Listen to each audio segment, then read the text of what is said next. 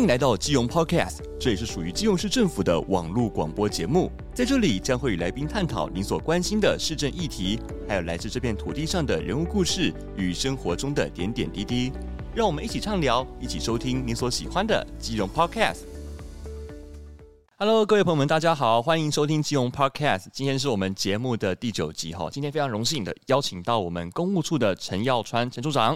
各位听众朋友，大家好，我是公务处处长陈耀川，还有我们的高丽山高科长。哎，各位听众朋友，大家好，我是下水道工程科的高科长，大家好。其实说到公务处哦，我相信每一个男生朋友都会讨论到一件事情，就是当兵。我们以前在当兵的时候，有时候会就是大家会抽签嘛，会被分配到不同单位去嘛。那大家可能觉得说，哎，当兵很辛苦啊，哦，那有有时候会跟一些朋友们会哎会去闲聊说，哎，你到哪个单位哪个单位？但是我有一个朋友，他曾经被分发到，就是我记得他叫工兵，就是我对“工”这个字的印象就很深刻，就是很辛苦、很辛苦、很辛苦这样。他平常在那个单位的时候，他是做那种造桥铺路，他们好像有搭那个路桥。那想请问一下，我们现在是基隆市政府的公务处嘛？那我们公务处目前呢，主要是在做什么样的一些工作呢？能不能请你跟各位朋友们分享一下？公务处最主要的工作的内容，无非是路平灯亮水沟通了哈，就是道路的部分也是我们的一环哈，就是道路的一个新竹跟铺设也是我们的一环。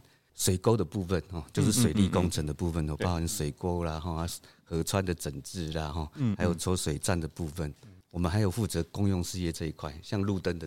路灯亮不亮也是我们公务处要负责的。哦，对，嗯嗯，还有就是像水电油气瓦斯的部分，也都是我们公务司来负责。我们要跟这些民间的公司哦一起来协力哈，对，负责这些能源供给无虞啊，嗯，就是说不能让民众有缺乏这个水电油气的供给啊，嗯，对，这个都是我们公务处来负责的。项目还蛮多元的哈。那其实处长您过去在担任公职的这个生涯中，其实也在新北有在宜兰等地有服务过嘛，可以可以说是您的经验是非常的这个丰富。那想请问一下处长，您就是之前在其他地方担任公职的这个生涯过程当中哦，你有什么样的一些经验或者是体悟，可以跟我们朋友们做一些分享吗？其实我退伍之后，我第一个工作就是在基隆市。哇，对呀。就是我刚好那时候住入局啊，嗯，刚好在那个就是现在的台六线万瑞快速道路，刚好在基隆新竹。哦哦哦，对对，那时候刚好在新建。对，那我就因为刚好也念了好几年的土木工程嘛，嗯嗯，那我就说啊，退伍之后就来现场当监工看一看，以前的理论跟实际可以配合在一起。啊啊，对对，那时候有招考了，那我就我就获得了临时监工这个位置。嗯嗯，对啊，我就在工地当了两年的监工。嗯，从从人家开挖啦。测量啦、成模啦、灌浆，这个我都有学过，我都在现场，全部都会这样子。对对对，跟你刚刚讲的那位那位之前军方的同事一样。啊对，是是，就大概做一些比较基础的一个工程的一个工作。您过去有参与过什么样的一些大型的项目吗？或者是工程活动？我周边的监工其实有些都是从那个就是公务人员上来的。嗯嗯。所以很多公务人员因为是住都局嘛，对，所以很多公务人员我看了一下，哎。好像公务人员也蛮稳定，蛮不错的。我就去半工半读，就考上了公务人员。我分发到宜兰县风景区管理所。嗯嗯嗯。那宜兰县风景区管理所那时候刚好在新建东山河清水公园。东山河。哎，对，还有一些东山河沿岸的，像传艺中心呐、森林公园这些。嗯。这些重大的建设，其实我都有参与的。还有一些像暑假的时候，会有一些像童幻节啊、绿色博览会，这个大大型的活动，我也好有幸可以参与其中这样。对对对。啊，那时候因为我住。住北部嘛，那时候台北县政府刚好有缺，我就回来台北县政府，也是在观光工程这一块的领域，也是在这边。对啊，所以我那时候刚好那时候有黄金黄金博物馆园区的建设计划，说在九份那个，对对，九份还瑞，对对对对对对，就是黄金博物馆。对哦，那个哦，那个嗯嗯，那个那个有蛮十几栋的建筑物，那时候我刚刚有参与过，有有有建设过。我到的时候已经到尾声了。嗯嗯，对对。乌来的风景区的一个建设计划啦，我也有参与过。还有就是我们之前有一些活动，活动哦，活动那个很多猫咪的地方，对对对，以前叫做活动煤矿园区，对对，那猫咪一多之后，我们就把它改成活动猫村。猫村哦，对对对对对，没错没错，哎，这个也是超乎人之之前的一个规划的一个意料之外，对啊，其实蛮红的。活动煤矿园区，它本来原来的一年的游客不会超过十万人，现在已经超过一百万了。那边很热门，那边基本上买张火车票或刷优卡，你就到那边，然后这边可以逛个大概一两个小时这样子，然后可以到，就是到旁边的平溪去玩的嘛，这样子。以前都到九份而已，不会到活动来。对，因为活动后来有建设了之后，又有一个猫村的一个计划之后，其实很多游客就会到九份之后又到活动，活动之后又到十分。啊啊啊！十分放天灯这样子，大概是整个整个一个流流程把它贯起来这样子。处长，您提到说您之前在新北市公务处的这个经历哦，那到现在您担任这个公务处的处长，那想请问一下，您能否分享目前哦您最有印象的这个事情？能否把我们新北的这个经验哦，把它带来我们基隆？除了在台北县政府时代，我是在公务部门，嗯，那我也在那个新北市政府的时代，我是在民政局。其实其实是蛮不一样的一个领域，是是是。是，哇哦！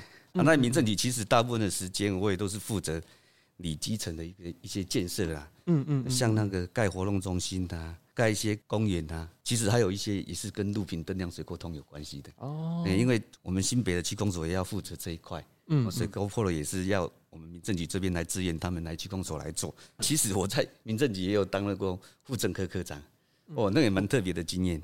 对呀、啊，怎么说怎么说？因为户政科其实是一个蛮大的科，但底下像新北的话，那管的十八个户所，嗯，十八个户所里面有一千多个户政人员，就是基层的户政人员。对，那因为户所要直接面对第一线的民众嘛，嗯嗯嗯，那第一线民众那要负责的一个柜台的服务项目，其实有上百项，生结婚登记、生死结离。啊，对，还有一些继承啊、更名啊，以前不是有有名。有一个什么名字之乱有没有？归于之乱那个要更名的哦，对对对，那个都要去户所更名的。那一段时间我们户所最忙，哎呀，非常忙。所以您刚好有经历过那段时间，对对对，归于之乱，对哦，我那一段时间很忙，很很好玩。这个其实，在那个民政系统会，你知道说基层同仁的辛苦了，因为你看。要直接面对民众的一个申办的事项，嗯嗯，对，还要还要登记的事项，对。啊。其实，在民政局跟在之前的公务系统哦，我印象最深的是民政局这八年呢，跟着新北市就是侯市长跟他们的副市长，就是二十九个区公所做行动治理。我们的行动治理就是跟里长面对面的座谈。啊，对对。对对，就是二个二十九区的里长，我们都就是每一区每一区这样做行动治理的座谈，嗯嗯嗯，啊，就是第一线听里长的一个。声音看哦，基层嘿，对，看基层建设哪边不够啊？哈，里长有哪些需要我们来去帮忙的？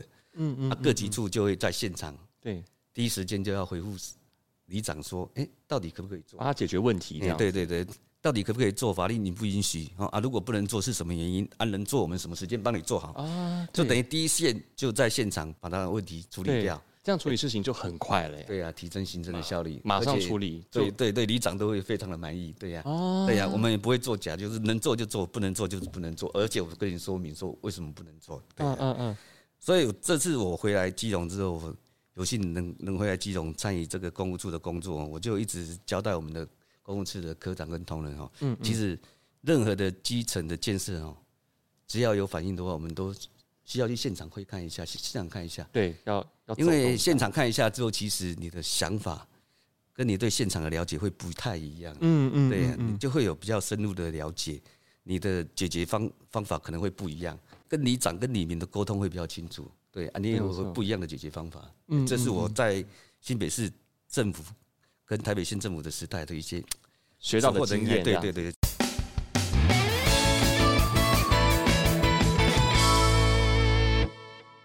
其实我对处长的印象，这几次其实还蛮长的接触，包含说，我记得之前过年的期间嘛，我还有打电话给处长，我那时候刚好经过我们基隆的那个地下道，这样这样，对对，我们有处理漏水的事件嘛，这样子。我记得说我们在元宵节有处理一个非常大的事件，就是基北北桃嘛，我们四个县市这样子。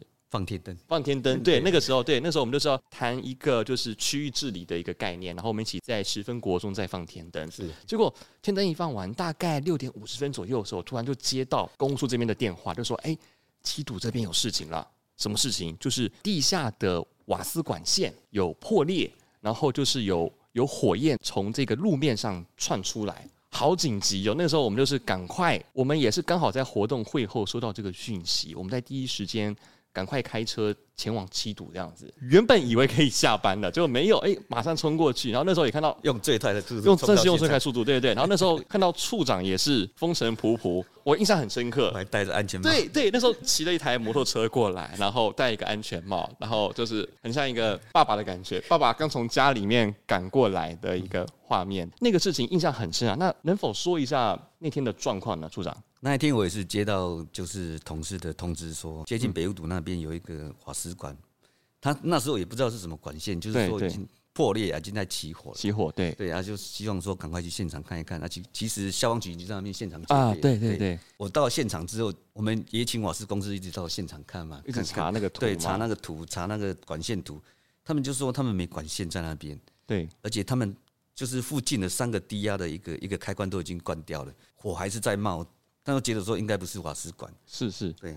我先跟大家说明一下，那个图是什么图？就是其实我们应该在我们的地下的这个工程部分。理论上应该都要有一些相关的管线的配置图，告诉你说这地底下是埋的是什么样的管，肉眼无法直视地上，但是你有一些过去的建设的这个资料，你就知道说哦，这个管线它可能是放在什么位置这样子。对，事情发生的第一时间，我们要先去了解说到底是什么管线，到底是油管还是气管还是什么什么之类的，去把那个原因给找到。如果说能够找到说哦，这谁的管线，我们就可以从哪个源头上去把它。处理这样，再还给处长。就当初就是嗯，一直找不到头了。对，那因为基隆是一个比较古老的城市，其实我们地下的管线有些都很老旧。嗯嗯嗯。那之前的一些图纸还没有数位化。对。所以这支管在瓦斯公司里面是没有数位化的管，可是还在使用。啊啊。对。啊，它是非常靠近路旁边的，所以刚好那一天刚好大楼施工的时候刚好挖到了。对对。最后瓦斯。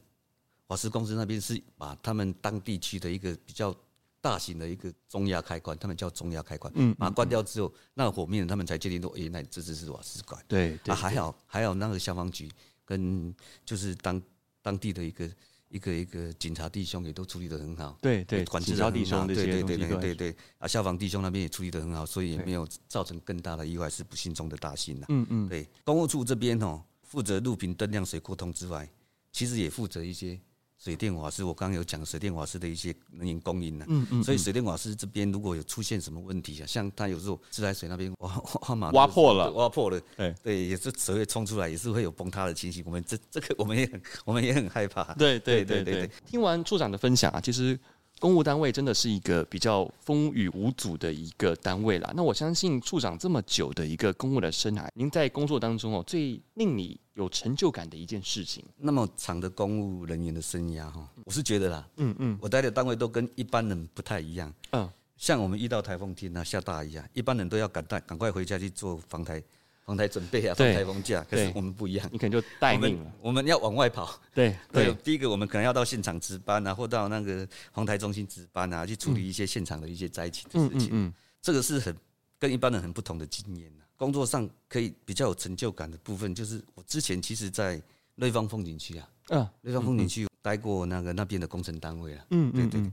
那时候瑞芳风景区刚好。台风天下大雨，嗯，那一个登山步道就是临河边的一个登山步道，刚好崩塌。崩塌里面里面有两三户都是住着老人家的。哇，对啊，他这条登山步道是他们的唯一出入口啊。嗯嗯，所以那个崩塌之后，他们要要出来要绕过一个山头，可能要一个一个早上。哇，那很那很难生活了。对呀，为了这件事情，我们跟我瑞芳风景区管理所的同事就一直在研究了，这个到底要不要帮他，就是把这个原来的步道恢复，让他可以出入。可是因为那个步道实在崩塌的太严重了，对对，我们后来讨论的结果是不要以天争地，我们就改道，因为它是临河边嘛，它对。岸还有一小段的步道，我们就做一个跨桥的便桥，嗯嗯，就临时做一个跨桥的桥铁桥那样，也花了其实也没花多少钱，嗯对对，可是就解决了这两三户人家出入的问题需求，嗯嗯，对呀，做完之后那个老人家就对你非常的，就是一直拉着你的手，一直感谢你。其实这个其实对对我来讲，就其实。看到他们能够解决民众的这个困难，其实就是心还蛮暖，哎，就是公务人员的，对，应该是一点成就感的，就是成就感，成就感，很满足了，对，解决民众的一些生活，生活上的一些变了，对，对，对，对，我们就是利用一些小的方法，也没有说要克服那些很大的灾难，没有，我们就把它绕道而行这样子，嗯，对，嗯，就可以解决一些民众的一个新的新的需求，对，对对，其实这个是我印象中一直很很很深的，对，很深的一个一个一个事情。只要一句简单的感谢，就可以带来一个很大的正面的效应嘛。您的工作这么繁重，你要如何去兼顾您的家人还有生活啊？其实还好，哦，真的吗？对，家里支持啊，嗯，对对，家家里也蛮支持我。因为毕竟我回来基隆工作，嗯嗯嗯嗯，其实因为这毕竟是自己的故乡，我是土生土长的基隆人嘛。啊，是是是。我想说，如果能回来基隆这边工作，多为基隆做一些事情，嗯嗯，对嗯，对我来讲是一个很感恩的事情。哦，对对对，啊，我也有跟家人沟通这这这个观念啊，因为本来公务处本来就负责一些比较很临时性的临时性的工作，对啊，比较有一些意外灾害什么公务公务处都要到，都是第一线啊，都第一线啊，对，现场要到，对。所以其实晚上下班，我一有空我就会回去看我妈妈。我妈妈已经年纪蛮大的，嗯嗯，对啊，她住在我家附近。对，那回家的话，我就会尽量去陪他吃饭、聊聊天，老人家嘛，总是希望人家有有空就聊聊天这样子。聊完天，我就回到我家。我回到我家之后就比较放轻松了。我会想一想说，今天有什么事情可能做的不是很完善，我自己检讨一下。啊，明天预计要做什么事情。啊，这些东西都想过了之后，我就会把它放下来，开始放轻松。对，哎，过回居家的生活。对对对，可能看看电视啊，啊，跟小孩老，跟小孩跟老婆聊聊天呐，对啊，追追剧啊，我很喜欢看那个古装剧啊、历史剧啊。哦，是是是，公务处这单位有时候真的是比较紧啊，比较崩一点这样子。对，就是真的是需要有一些做工程就很死板、硬硬的这样子。对，很硬，就是 大家都是默默的做这样子。嗯啊，就是默默的做啊。就是后啊，做代机啊，对 对，比较不会，我比较不会有一些嘻嘻哈哈的这样，对，所以一板一眼的啦，对啊，对，压力都很大，对，嗯嗯。那假日有空我也会去跑步，跑步。其实我跑步跑蛮多年的啊，都在慢跑，在。跑哪边？都跑我们家附近安乐区，就是建德国小、建德国中这样。哦，那边哦，一直跑到建国国中这样。哦，我知道那个樱一整圈樱花社区那个后面樱花社区，我以前住那边。对对对。那跑完大概跑个六七公里这样子。嗯嗯嗯，哇。其实跑步可以舒压，对啊，还可以让身体比较健康嘛。对对对。最主要是不会变胖。对，确实，其其实。压力蛮大的时候，跑步真的蛮不错的，就是会心里会比较畅快一点。好像说脑部会有什么多巴胺还是什么东西的，对的，就是会让你心情愉悦啦，类似吗啡这样子。对对对对对对，不要不要应该应该是多巴胺。对对对对对，像我手机都都要开着，因为很多人都会找到你。对呀，因为我们像我们是那个路平灯亮水沟通，我们有一个里长的群组。嗯嗯嗯，对，就是有全市里长的群组。对，他随时会反映说哪边灯不亮啊，哪些路不平的。哪些石头掉下来了？啊，对啊，啊，哪些哪些那个就是水沟坏掉了，要修理，对对，他随时都会反映，到晚上十十一二点都还还会有赖群主有一个声音，对，所以我们随时都要保持畅通。科长也很辛苦，就会随时就要待命啊，因为我们有一些规定，就是说，如果是通报录屏的通报的话，两个小时之内都要到现场把它补平，对呀。哦，这么快啊？对对对对。所以说，我们如果说在哪边发现坑洞，说我们家发现有坑洞，那是我是可以通报的，对对，那就会来处理。对对对，如果我们就看有危险，我们就请他两个小时之内一定要处理。对，嗯嗯，我们随时会有人在巡查。哦，这样的系统还蛮好的。对对，其实我们这样讨论的话，其实也发现说，其实公务处就是一个比较没有假日的一个部门嘛。处长除了在过年期间有处理很多事情，还有我们就是例如说在元宵节的时候，我们也处理说七堵的瓦斯管线它破裂嘛。那在处长。处长总是在第一线，我们身先士卒这样子。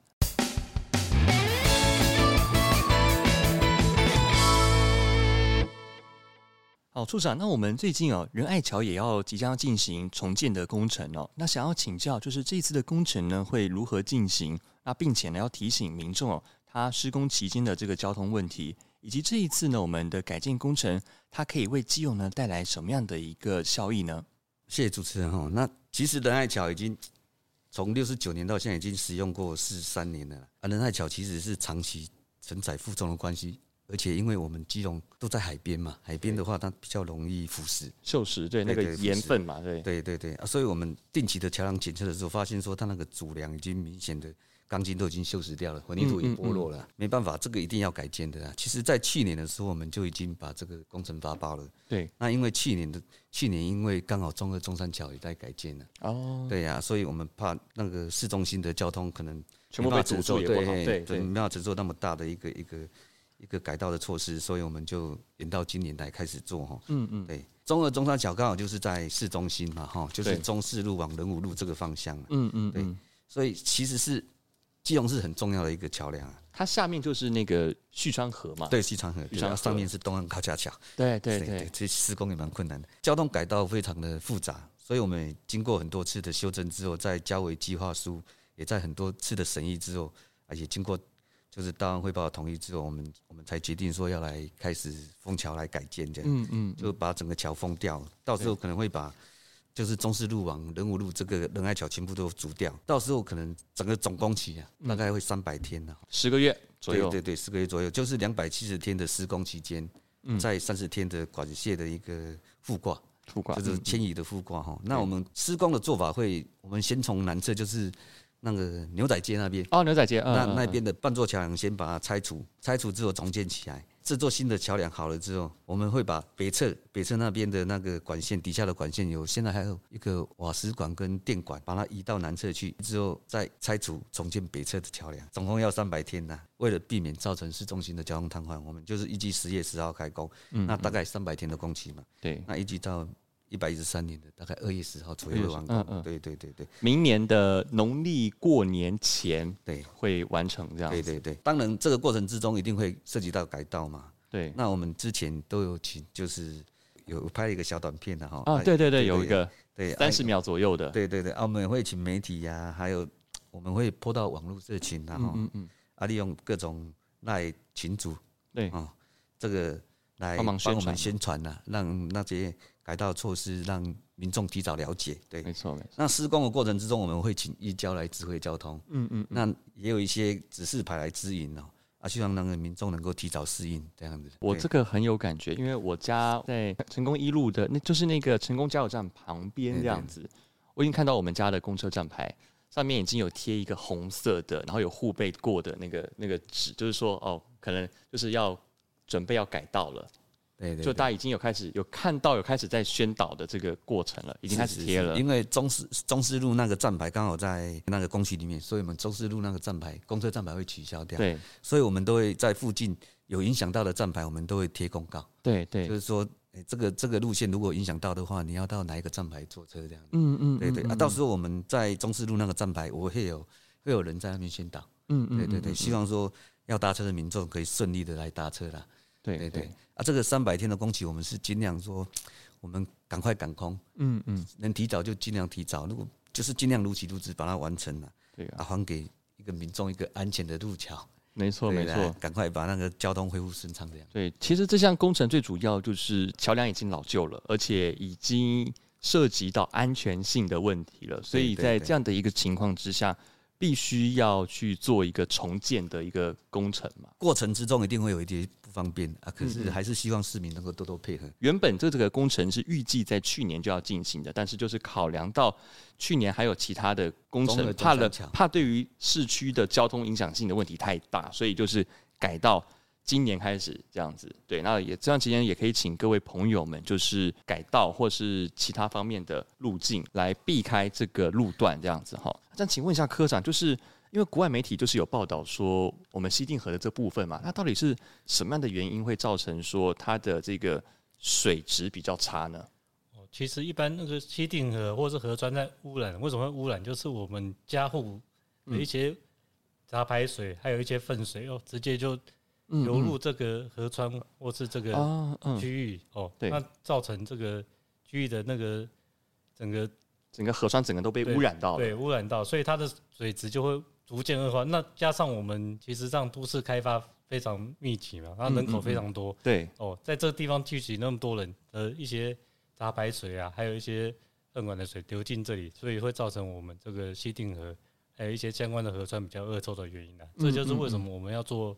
污水下水道，去把这些污水截进这个主要的干管，就将污水跟雨水做分流的原因。那另外一项工程就是关于污水下水道用户接管的这个工程哦。那我们预计有什么地区的民众将会受惠？然后如何去分阶段的去完成这项工程呢？请高科长来回应一下，这样子。大概介绍一下，我们基隆的污水下水道是分为五期嘛？嗯，那我们计划是从八九年开始执行，嗯，预期要执行到一百二十五年，就是整个执行期间是三十六年的期间。对，哦，那我们在第一期跟第二期哦，目前是接到信义区、中正、七堵、暖暖跟安的。哦，因为我们有北港跟南河这么两两区都一起进行，嗯嗯，哦，所以会有信义中、中正、七堵、暖暖、安的这部分都会用户接管都会已经接到我们的这个。污水干管里面哦，那会送到水池中进行处理。嗯嗯，那我们第三期的部分哦，就是会延续这第一期跟第二期的一些工程嘛，就会往仁爱区这边哦，跟七堵、暖暖、安乐的部分地区也会再新增用户接管哦。那这些第三期用户接管累积的户数可以达到八万多户。对哦，那目前这些户数接进去以后，事实上就是等于说把这边的污水都接进这个污水管，那做处理哦。那我们。后续的话，就会在第第四期就跟第五期，就是从一百一十五年开始到一百二十五年，嗯，就会陆续往这个中山区去进行，甚至是安乐区比较上游地区，嗯，进进行它的污水下水道接管。哦，那届时事实上我们整个基隆市整个到一百二十五年，总会有百分之七十的用户都已经纳进这个污水管。嗯，那大家可以想象，假如假设这个百分之七十的污水都已经进就处理，或者是进到污水下水道系统。事实上就是可以减少这些污染量，嗯，嗯，那我们可以期待就是说，我们这些都排啊、田寮河啊、西顶河、南南龙河这些都会逐渐变干净。那哦，甚至我们的基基隆河，哎，在我们的这个安乐地区哦的污水是排入基隆，这个基隆河的沿线呢的水质也会进行改善。对对对。那甚至我们的基隆港哦，因为其实部分水也是进入这个基隆港地区哦，那这对这个整个生态啊、渔业。还有一些环境啊，甚至是观光都会有蛮蛮大的潜意的帮助了。嗯，所以这它它实际上是一个显益的，对对于环境比较友善的一个做法，甚至是健康上，因为我们其实哦，民众闻到这些恶臭啊，哦，其实上对这整个健康上也是是是有带来不好的影响。那甚至对于房价来说是也会这个考量。对我们其实上看到很多地方接了污水下水道，它的房价事实上会上升。嗯，哦，事实上整个。环境上的恶臭啊，这些不好的水啊，甚至我们有清水环境啊，可以营造哦，未来可能就是达到清水啊，哦，所谓的水清了以后，我们就可以清净水。这个其实上又增加很多空间，可以让民众去享受这河岸的生活。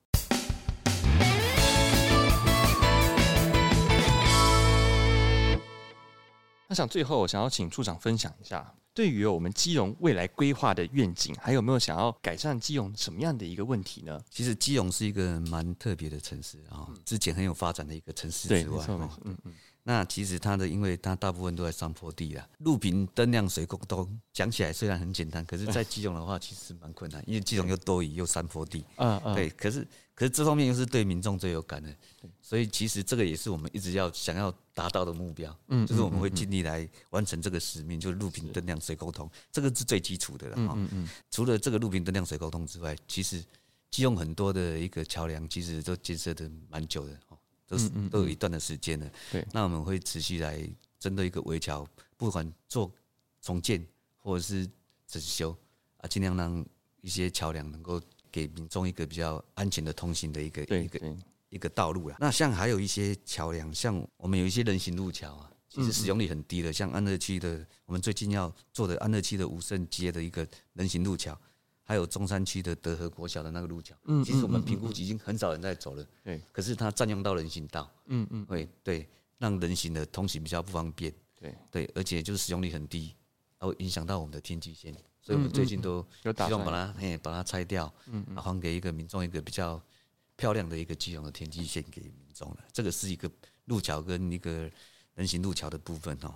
那除了安检之外，我们希望还给民众一个比较好的一个。景观天际线，对，公务处希望说来持续来推动这个污水下水道的建设，因为污水下水道其实是一个进步城市跟一个清洁城市的一个指标啦。对，那我们其实之前历任的市长其实对这个也都很重视。嗯，那其实我们基隆市是非直辖市里面，对，就是我们的污水下水道的完成率是最高的，对，第一名。对，所以我们常常得到那个营建署这边的一个一个嘉奖。这个污水下水道的建设在一百一十四年完成之后，我们接管率会达到百分之五十以上。嗯嗯，对，这个也是非直辖市的第一名哈。那我们今年针对刚刚主持人讲的，就是西定河这一段可能污染比较严重的部分。对，刚刚科长也讲了，我们会从康康定那边，嗯嗯，那边会会有一个主管主干管经过，我们会把它接到我们西定河大德桥那附近，再到那边做交接管。嗯，把西定河比较严重的这个两百户左右脏水，把它接到污水管里，然后拉到和平岛的污水处理厂的。对对对，啊，甚至连那个康康定那边，因为我们会经过，这大概明年就会经过孝孝一路嘛，康康定那边，那边也会有主干管经过，会截流康康定那边的污水。嗯，对，嗯，所以西川河跟西定河，除了环保局的利剑处理之外，可能经过我们这些初步的一个污水的接管之后，可能会有比较干净的水了。对对。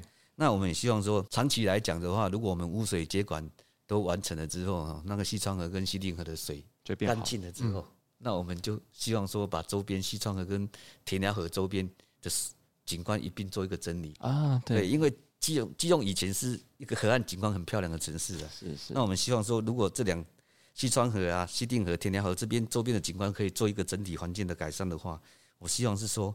这是我们的愿望，就是说希望恢复市中心一个美丽的河岸景观，嗯嗯嗯，还给基隆一个城市的光荣。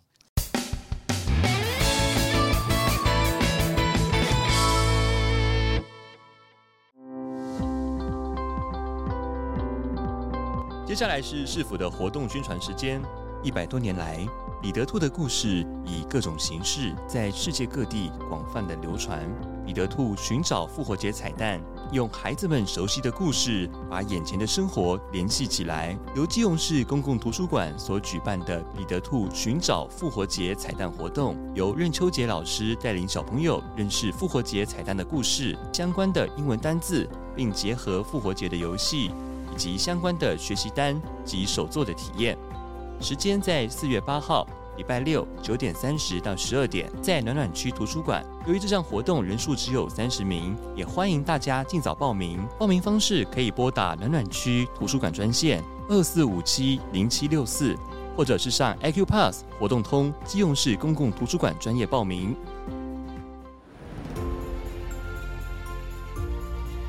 在城市当中，总有那么一群人，或许我们不一定记得住他们的名字。但是他们总是日以继夜地帮我们维护各项基础建设。基隆目前还有很多的基础建设需要修复或是完善，公务处也扮演相当重要的角色。仁爱桥即将在四月十号进行为期十个月的重建工程，还有西定河的水质改善计划，这些都是与民众息息相关的基础建设。施工期间，也请各位市民朋友们多多包涵与配合。公务处的同仁也会努力的完善这些工程，让我们的城市能够更加的安全与进步。基隆 Podcast，我们下期见，拜拜，拜拜。